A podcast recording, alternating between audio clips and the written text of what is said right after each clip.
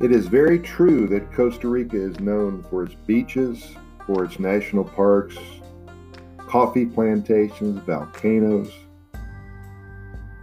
turtle sanctuaries, all types of other animal sanctuaries. It's really a beautiful place and it's full of nature.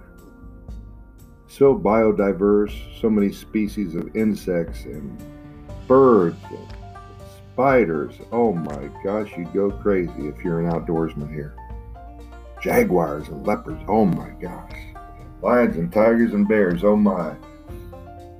But also, what I want to point out is you know, some of you aren't city people, but it would be a shame to come to Costa Rica and not take a little tour of downtown San Jose. And you can Google that. Just Google downtown San Jose, Costa Rica, and a lot of things will pop up.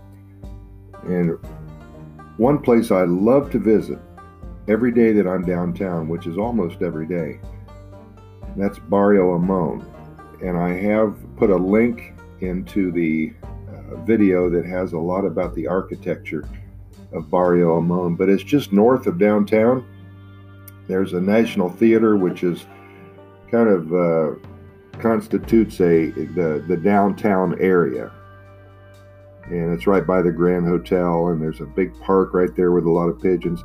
Well, about two or three blocks due north of the downtown area there, that's called Barrio Amon. And barrio means neighborhood in Spanish. And this was started by uh, people who were in the coffee business. There was a lot of coffee barons that started back in the 1880s, 1890s and they flourished and they built a lot of huge mansions. Oh my gosh, you should see some of the architecture there. And it's really a worthwhile time. It would take a morning to see everything, probably about 10 square city blocks.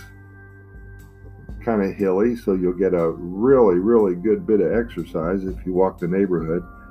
There's a lot of places to see. There's art museums, there's little coffee shops, nice restaurants, and again, the architecture stands out. You can see a lot of fun things. Very safe place. They have tourist police there. So I just wanted to point this out. It's called Barrio Amon, B A R R I O A M O N. Just Google that. I think when you go to San Jose, spend a half a day there. Enjoy yourself, get some coffee, talk to some people and uh, it's a place where a lot of people miss just because they don't know about it. Thanks for listening, and we'll continue on.